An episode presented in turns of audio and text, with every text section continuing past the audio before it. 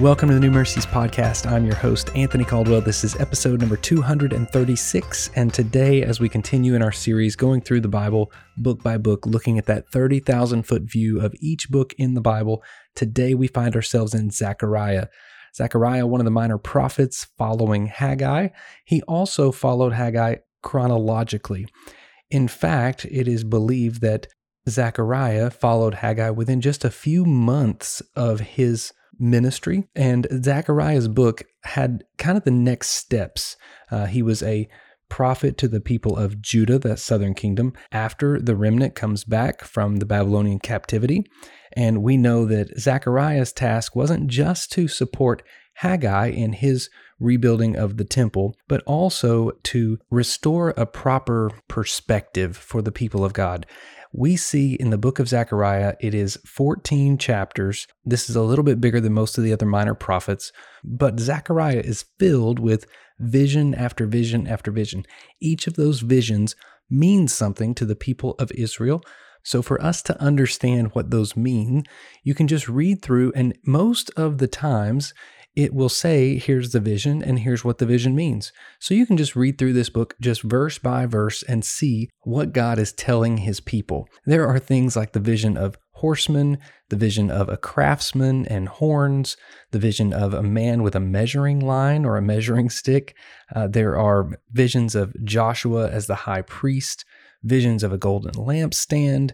As you go through each of these chapters, you'll see a vision of a flying scroll and one of a woman in a basket, one of four chariots. There is vision after vision after vision.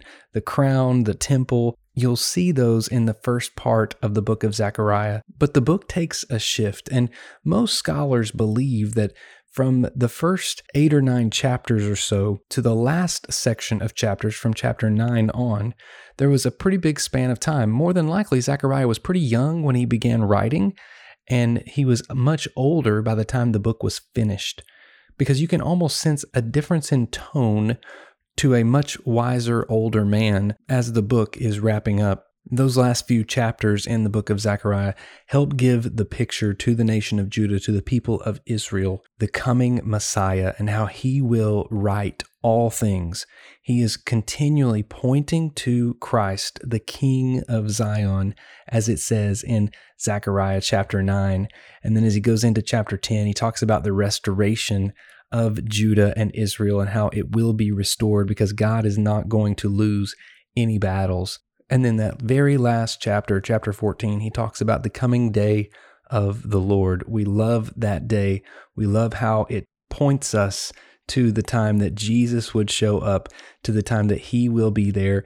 And it is a great way to wrap up the Old Testament. We've got one more book in the Old Testament as we go into the book of Malachi tomorrow, the last book in the Old Testament before it points us right into that New Testament gospel account that will point us to the person of Jesus when he comes, born of a virgin, to that small little town of Bethlehem to save us from our sins and our doom that we have caused in our own life.